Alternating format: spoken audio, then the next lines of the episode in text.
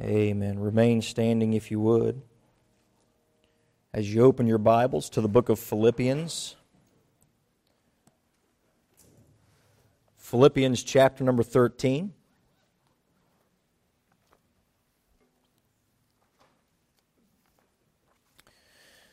Directly after Paul warns against false teachings, he then gives brief evidences of true uh, believers, uh, true teachings.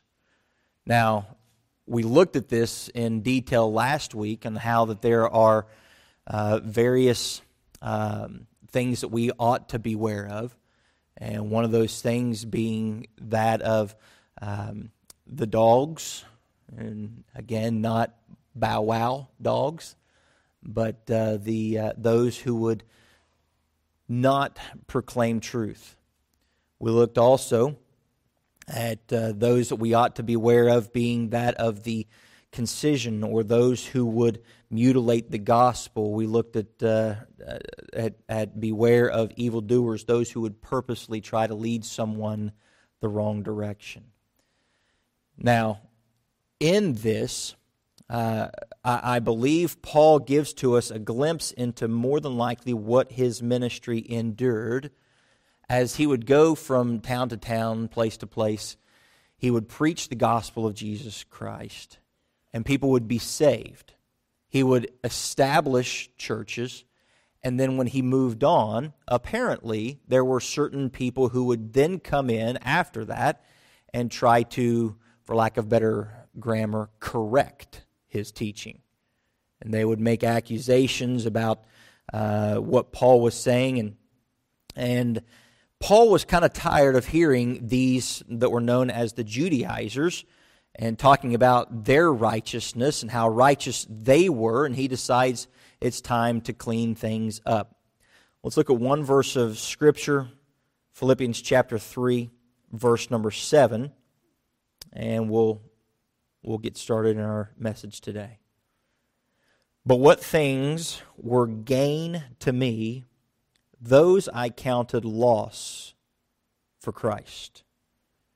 Can you read that with me this morning? Verse number 7 of chapter 3 together. But what things were gain to me, those I counted loss for Christ.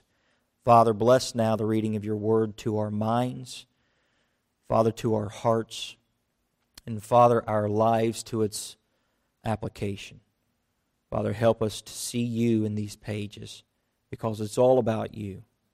None of it is about me, but it's all about you. We pray these things in your Son's name. Amen. Thank you. You may be seated. As I said, there were more than likely a group of people who would make their way through uh, the areas. So when when Paul would uh, preach in a certain area, such as Galatia or or in uh, uh, uh Corinth or in Thyatira, something along those lines, wherever he made his way during his missionary journeys, he would establish churches and would teach them true doctrine, and he would expound upon them the scriptures. I believe the way he more than likely did that is he went uh, from town to town. He would step into uh, that day's synagogue. He would start to explain uh, what was going on. He would read with uh, the passages of Scripture and he would say, Hey, what does this sound like? I can imagine him at the time when Isaiah 53 would roll around and he would start to talk about the suffering servant he would talk about uh, the one who was going to be despised and rejected of men, a man of sorrows and acquainted with grief. And he says, Hey, do you remember this man that was despised and rejected? When he gets to the passages in the Old Testament talking about looking upon him whom they pierced. It just kind of, I, I can't help but my mind goes back to the day where Paul would have maybe looked at the, at, at all the Jewish believers in the, in the room at that time or all the Jewish uh, uh, followers and he would say, Who has been pierced. And they look back and they say, you know what? I think you're right. And these people would come to know Christ. Now, not only would he do this in the synagogues, but then as he was making his way through Greek areas, he would also present the gospel to the Gentiles. And as he's uh, uh, reaching these Gentile converts, non Jewish converts, and he's teaching them about the God of the Bible, about the God of the Old Testament, the one who created the entire world and everything in it, came to earth, lived the perfect life, and died that horrific death as they became believers, what would happen is you would have this group of what was referred to as Judaizers who did not like the idea of completely uh, of, of completely doing away with certain traditions and practices, and so they would in, enter in and they would start to teach correct doctrine and theology. They would try to fix what Paul had messed up. Well, Paul lets them know. Wait a minute. This is not accurate. This what they're saying is not what's uh, what is the true gospel. And he refers to them as the concision. The word concision means mutilators because they had this idea that no, it's not just grace uh, by grace through faith alone. You have to also be circumcised in order to be saved. And Paul says, no, no, no, no, no, no. You're mutilating the gospel. We looked at that very closely when we went through our study in the book of Galatians. But right here, I believe that more than likely, these people who were coming along in, if you remember from the study in Galatians, Paul not only had to defend the gospel, he had to defend his apostleship. Because one of the accusations was Paul is not an apostle. One of the other accusations was Paul's gospel is not the true gospel. And then the third accusation that he had to defend in the book of Galatians is Paul, your gospel leads to loose living. And he says, no. And he defends it. So as you study the book of Galatians, you see his, his apostleship is true and is acceptable. His, uh, the gospel that he preaches is the true gospel. And it leads to a righteous life. Now, this is something that we ought to pay close attention to because many times people believe in this idea that uh, you know you get saved and you continue to do how, whatever you want to do however you want to do it live whatever way and you're just sprinkling in god into your life. And you can continue to be whatever you are and however you are. You don't have to change. You just come to christ and and you just go about your business. That's not what the gospel teaches. The bible says it this way if any man be in christ he is a what new creature. Old things are passed away. Behold, all things are become new. Not only were they probably attacking his apostleship, but I believe that they were probably saying, well, he doesn't have the credentials we have. He doesn't, you see, he doesn't want uh, you looking at uh, things such as circumcision and a righteous life because he can't, he can't say that he lives the same kind of life we live. We live a certain way, and since he doesn't, he wants to just dismiss it all and put it all to the side. And Paul said, Really? And so he needs to clear some things up real quickly. In verse number seven, he, he makes the statement, he says, But those things, what things were gained to me, those I counted loss. The word counted is used in the Greek perfect tense. Now, when you study the way that the Greek language works, you have the perfect tense, which means that not only is it a, is it a definite statement, but it is a statement that it shows something of completion and lasting. You know, we tell our kids sometimes, hey, if you do that, you can't undo it. You know, my wife and I were talking about the, uh, uh, uh, we, we, were going to uh, do the roof and we were trying to pick what color we were going to make the roof. And it's not like slapping paint on a wall where if you don't like the color of paint, you can come back and you can paint over that. I told her, I said, babe, pick the color you want because once it's up, it's staying up. I'm not going to re roof the house you know, I'm just just putting it out there. So we we we drove around. We were looking at, at roofs and everything, trying to find the same color house with the same color roof we were looking at. You see, sometimes what's done can't be undone, right? This is the idea that he's talking about when he says, "Those things which were gained to me, I counted." In other words, when I first came in contact with Christ I saw those things that I thought were gain to me as loss. and I still do. I still count those things as loss. Paul's testimony was not in what he had done. Get this. Paul does not brag about what he has done in order to achieve salvation, what he has accomplished as far as his righteousness is concerned. Paul's testimony is not about him, but about Jesus Christ. And this is where a testimony ought to remain.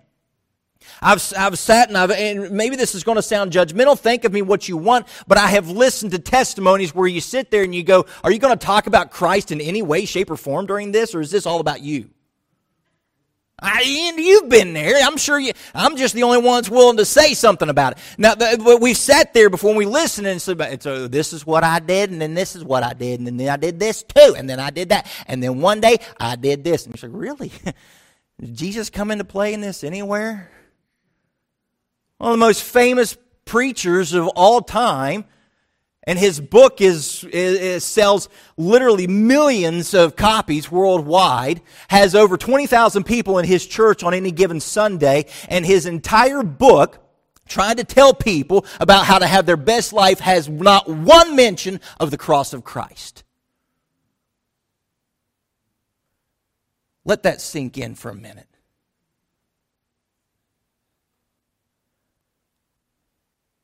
the testimony of a child of God points to Christ,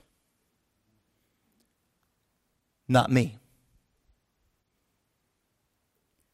As we look at this, let's take a look at what Paul's testimony points out. Because he points out that his achievements can rival that of anyone else, but he does not trust in his achievements. Look with me at verse number 5.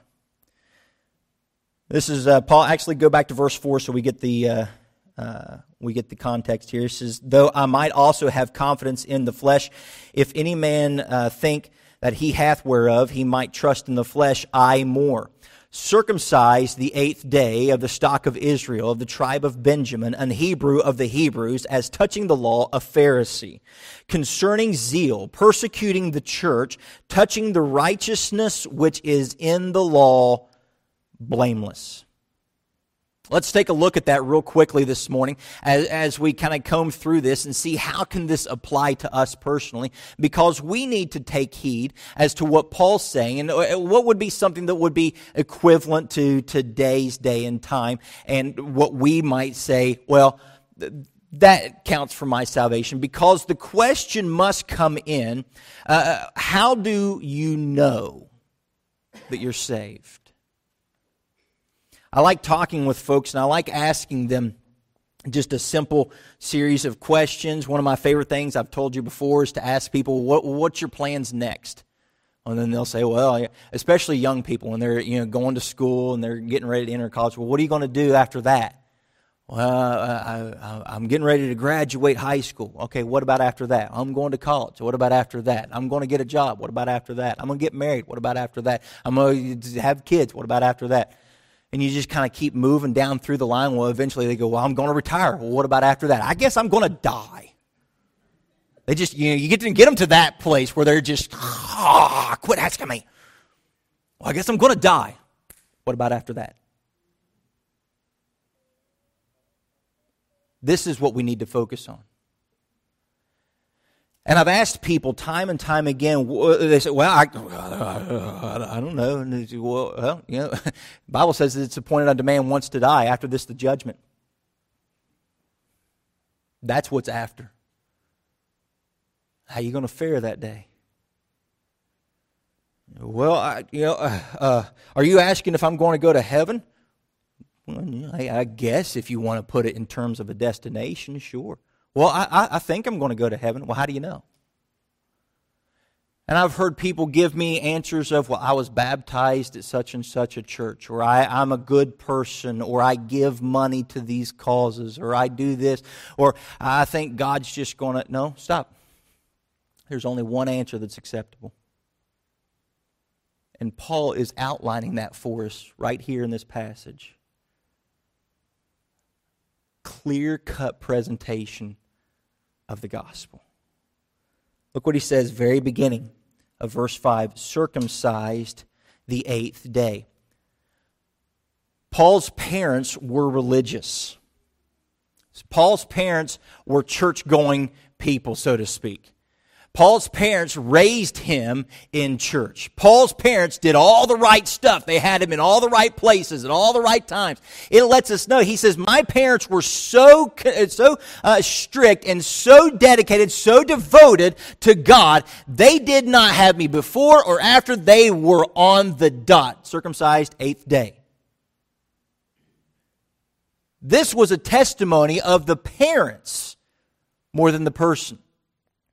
Circumcision wasn't what brought righteousness to a person. It was actually the parents entrusting that child to the, to the, to God. It was the parents being obedient to God. It was the parents enacting their faith. That's why they would bring their child to be circumcised at a specific time in their life. It was an act of faith on behalf of the parents. And so Paul lets it to be known, I was raised in a godly home. You know, there's a lot of people that they believe that they have a relationship with Jesus Christ because they were raised in a godly home. Religious upbringing cannot save you. You know, there are certain sects today that believe that, uh, well, I, I can remember one person making the statement, I'm a birthright Quaker. I'm like, what in the world does that mean? Well, since I was born a Quaker, I'm automatically taken care of. Can't find that in the Bible, but okay. Your religious upbringing does not save you, cannot save you, will not save you. Only Christ can save. Paul lets it be known that his religious upbringing, circumcised the eighth day, what did he say in verse number seven? I counted that loss doesn't mean anything. And someone said, Well, come on, Pastor. Yeah, it, raising your kids in a godly home, that means something. As far as your salvation is concerned, uh-uh. Jesus Christ. That's what saves. If my children ever get into their minds because they were raised in a pastor's home, that means that they know Christ is their personal Savior. Oh, I have failed miserably as a father. Look at number two. He says, uh, circumcised the eighth day of the stock of Israel. You know, Paul and his family were not proselyte Jews. They were Jewish by birth. That meant something very uh, significant to them in that day. He, proselyte means I was not raised in this and then came to Judaism. I was raised in Judaism because I was born Jewish. My parents were Jewish. All of my family, we can trace our heritage all the way back. Not only does he say that, he actually brings it of the tribe of Benjamin. He knows where his tribe is. Understand this your affiliations, your group belongings, where you call uh, your people, who you call your people, does not save. It cannot save. Only Christ can save. You see, some believe that church membership is their salvation. I'm sorry, but that's not true. Well, I belong to such and such church, and so I'm saved. No, that's not the case. Now, someone will say, well, okay, so you're saying church membership is not important. No, it's not at all what I'm saying. I think you ought to seek church membership. If you are born again by the Spirit of God, it is, it is only right to attach yourself uh, to the local New Testament ch- church. It is not something that we ought to go through alone. He says not to forsake the assembling of ourselves together. He says that we ought to do this as a family. He says we are all part of the body of Christ and, and we, we ought to find our place because everybody has different gifts. If you are born again by the Spirit of God, you have something that the Holy Spirit of God wants you to do to help the body of Christ, to, eh, to, eh, to help further that local New Testament church. Well, I'm saved, but I don't want to be part of something. Okay. But you're missing out. Missing out. People say, well, what's the big deal about missing, you know, church? You remember when Jesus first appeared to the 12? Well, it wasn't the whole 12. He first appeared after his, after his resurrection, and Thomas wasn't there. And he shows up, and can you put yourself in Thomas's shoes? He shows up, and, and, and all the other guys are going, Oh, Thomas, he was here. You wouldn't believe. We got together, we were praying, and God showed up. And he says, What? He missed it. He missed it. But church membership does not save you. Nor does your ancestry or tradition. Your ancestry cannot save you. This is what he was referring to here in, in, in verse number uh, 5, the third thing. He says, circumcised the eighth day of the stock of Israel of the tribe of Benjamin. You see, the tribe of Benjamin stayed true to God. It was them and Judah. Those were the only two tribes that stayed true to God during that time of the split. And he says, Not only am I Jewish and can trace my heritage back, but we're one of the good ones. I'm not a Reubenite. I'm not a Gadite. I'm not a Danite. I'm a Benjaminite. I'm of the tribe of Benjamin, one of the good ones. Please understand something. Many today take pride in their traditions and who they think they are. That cannot save you. Your ancestry, what you've done through the past, does not save you. Look at the fourth thing in this. He says, circumcised the eighth day of the stock of Israel, of the tribe of Benjamin, an Hebrew of the Hebrews. So, what's this mean? He had position, he had prominence, he had status, he was known. Can I say this? Position and prestige or your achievements cannot save. You know, people seek many times status over Jesus Christ. They see things like, well, why doesn't the pastor ever call on me to do this? Or why doesn't the pastor ever do this for me? And I, and, and I, I would have liked to have been the one to teach that class, and well, I would have liked to have been the one to sing that special, and I would have liked to have been the one. Wait a minute. Do we want Christ? Or do we want status? Paul said, I had it, and I count it but loss. N- notice something else in this. Number five, he says it this way as touching the law of Pharisee. These were the fundamentalists of that day. Now, you might hear that term fundamentalist and you're thinking, what in the world is fundamentalist? In other words, you, you, we talk about how you've got uh, uh, you've got your liberal and you've got your conservative camps, and I'm of this group. Those guys are crazy. We don't. I am one of the fundamentals. Those people, pray for them. Now, we can look at this in many different realms, maybe in political schemes or even within the household of faith. Well, I don't sing that kind of music. I only, I don't watch that type of TV. All I do is read Leviticus and pray. That's my life. I don't, he smiled in church. How dare he? When you go to church, You should have a grimace. You should look like you've just been punched in the stomach. And you don't say a word. And when the preacher preaches, it should be boring because I came for a nap. No. Paul was of the conservative group. Paul was one of the fundamentalists.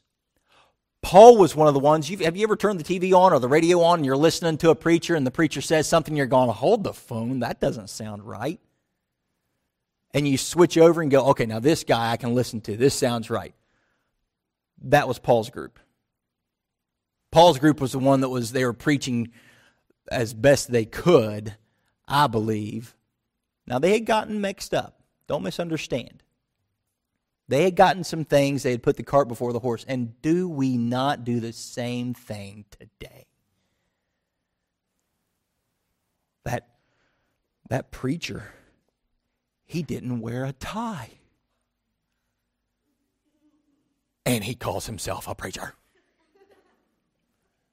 Yeah. We do that kind of stuff too. Paul said, I was a Pharisee. Not just one of the learned, but one of the ones teaching the learned. I was a teacher of the teachers. Your level of knowledge, get this, your level of biblical knowledge does not save you if it's not applied to the heart.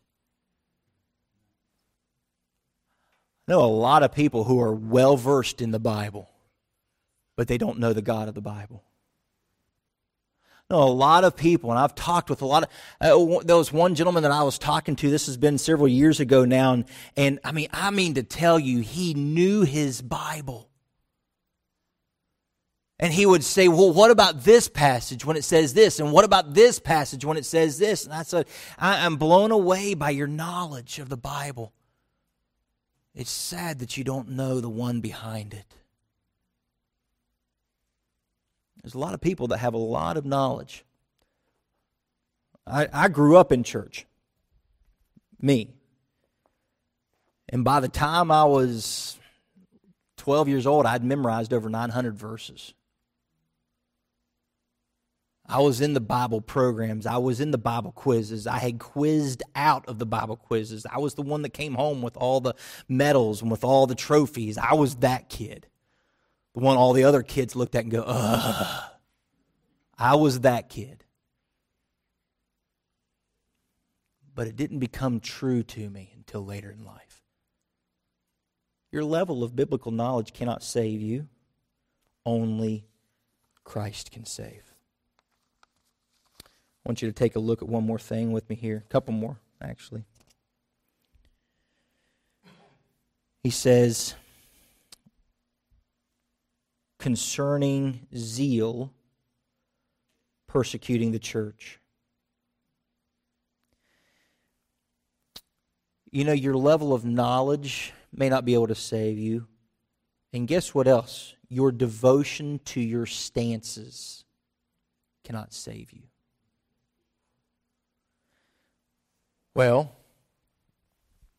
I zealously won't do this, won't do that, won't go here, won't go there. I, I, I tell you, have you ever talked with the, with a folk with some of the folks that they're like, uh, uh, well, you know, if uh, if you go out to eat and you go to a restaurant that has alcohol, you are sinning. You should not go to a restaurant that serves alcohol because you are you are just downright. How dare you? And it's like, well, do you go to Giant Eagle? Yes.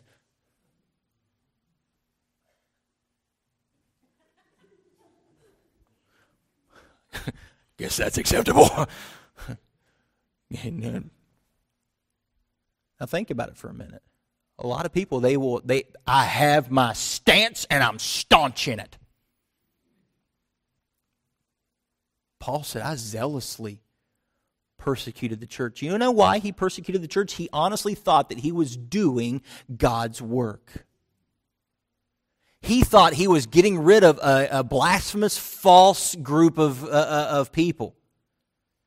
And he felt that I have to get rid of them, I have to wipe them out, I have to annihilate them for God's sake. It's like, what? Wait a minute here. This, this is someone who is zealously persecuting the church. He is doing everything in his power. He's trying his best to get. It. Wait a minute. Sincerity doesn't automatically mean you're right. Paul says, I zealously persecuted church. You know, many measure their Christianity and others' Christianities by what they are against. I'm standing outside of a clinic holding a sign. What are you doing?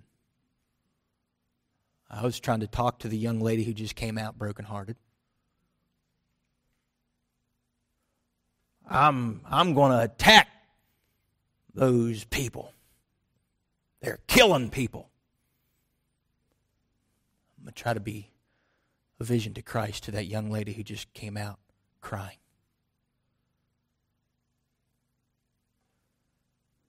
your zeal does not automatically mean you're saved. Look at the next one here. He says, concerning zeal persecuting the church, and then touching the righteousness which is in the law blameless. This is the last one, and we're going to get ready to wrap up. Paul was not claiming perfection there was nothing in his life, however, that could be seen as blamable, seen as breaking the law. You see, Paul was sincere in his unbelief. He was sincere in what he was doing, and he honestly tried to live a life that is completely blameless. He was the guy that took to the extra degree to flee the appearance of evil. And he said, No one can accuse me of any wrongdoing. As far as the law is concerned, I kept the Sabbath. I never ate anything that I wasn't supposed to eat. I went through all the purification rituals.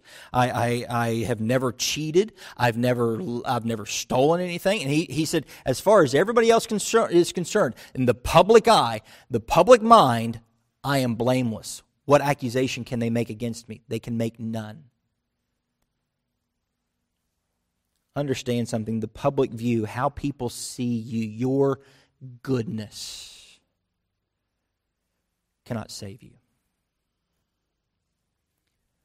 And then Paul says there in verse 7, after going through all of this, he says, What things were gained to me? I counted loss why? For Christ. When Christ enters the picture, everything else pales in comparison. Everything else is seen as dung. Notice what he says. Go back with me into verse number four, please says, Though I might have confidence in the flesh. If any other man thinketh he hath whereof he might trust in the flesh, I more. Paul listed for you seven things that he could have bragged about. He could have put his confidence in. And this is what many people do today. They put their confidence and their faith in something that is not Jesus Christ. Well, I got baptized one day, Pastor. Good, you got wet. Next subject. I prayed a prayer one day, Pastor. Good, you prayed a prayer. Were you following Christ or just repeating some words? Well, I go to church. Good. Sometimes I go down the street to a mechanic's garage. Doesn't make me a Maserati. Doesn't even make me a Pinto. Well, Pastor, I, I was raised in a Christian home. Praise God for godly parents. That's not salvation. If anyone could brag, Paul could. But he pointed out that a true believer does not trust in the flesh. Do you remember that from last week? Look at verse uh, 3. For we are the circumcision, which worship God in spirit, rejoice in Jesus Christ, and have no confidence in the flesh. No amount of good works, no attendance record, no amount of money, none of that can save. The only thing that can save is Jesus Christ. And if you're trusting in anything else, you are putting your confidence in the flesh. It's Christ. It's Christ alone. It has to be that. I love the song we sang a little bit ago. In Christ alone, all hope is found. Is that where your hope is found today? Or is your hope found in what you do? So the question how do you know you're saved? Must come into play. If the answer is anything other than the grace of God, because Paul said it this way there is none that seeketh after God.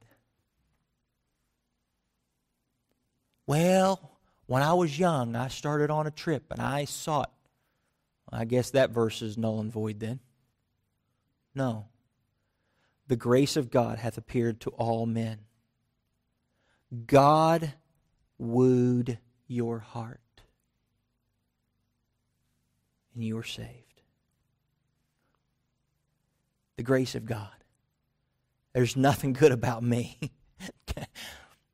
I'm the last person I would have saved if I was God. like, well, I'll die for everybody, but that guy, I might die for these people over here, but not him. He's a punk. The grace of God. How do you know that you're saved? My hope is built on nothing less than Jesus' blood and his righteousness. Not my righteousness, not my good works not what I can accomplish, but what He accomplished for me. Father, we present ourselves before you, Lord, for inspection at this time. And Father, what we ask is that you would touch our hearts in a way that, Father, only you can. Father, that you would be seen in our lives, Father, as, as real. The God in heaven, our eyes would be opened to the person of Jesus Christ. Our minds would be, uh, would be completely open to His truth. Father, show to us us. Help us to see ourselves right.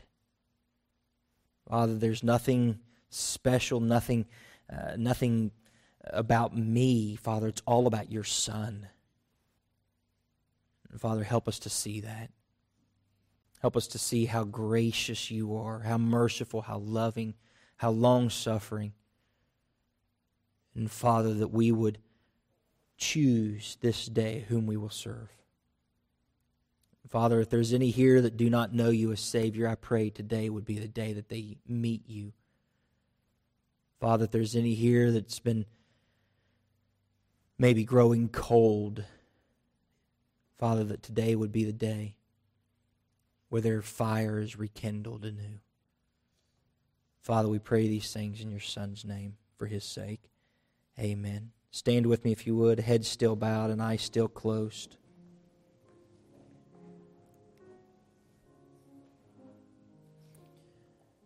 Perhaps you're here today and you would have a desire to come to know Jesus Christ as your personal Savior. Maybe, maybe while the message is going, something that was specific in your mind, and you, you thought, that, that's me. I've been trusting in that. But I need to trust in Him. I'm tired of trusting in how good I can be. I'm tired of trusting in what I can do or what achievements I've made. I'm tired of trusting in all that. I just simply want to trust in Jesus Christ. And a, uh, uh, preacher, if he is half of what you say he is, I want to know him. If that's you this morning and you just want to slip your hand up, just say, Preacher, that's me. I want to know more about the God you're talking about. Just slip your hand up. I'm not going to embarrass you, won't come back and grab you. I see that. Maybe you'd be honest and say, Pastor, I don't know him as Savior.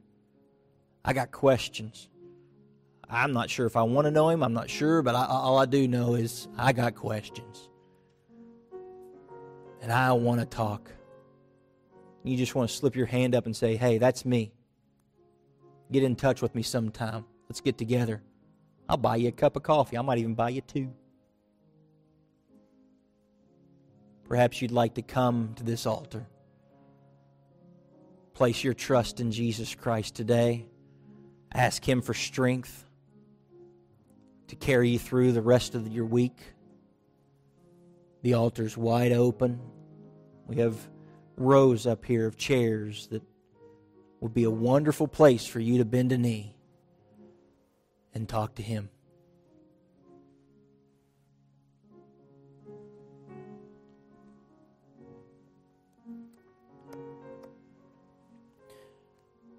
Perhaps you're here and you'd like to talk with someone about church membership.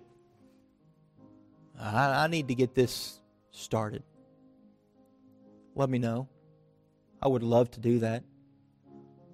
Maybe there's some other decision. Maybe you've never been scripturally baptized.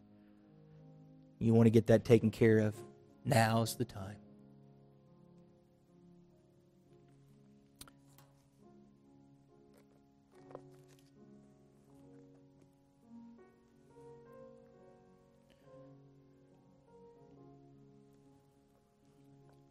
Father, we thank you, Lord, for your love. We thank you for your Son. We pray, Father, that we would take these truths and we would apply them to our heart and our life. Father, that we would be people given to Christ. We pray these things in your Son's name. Amen.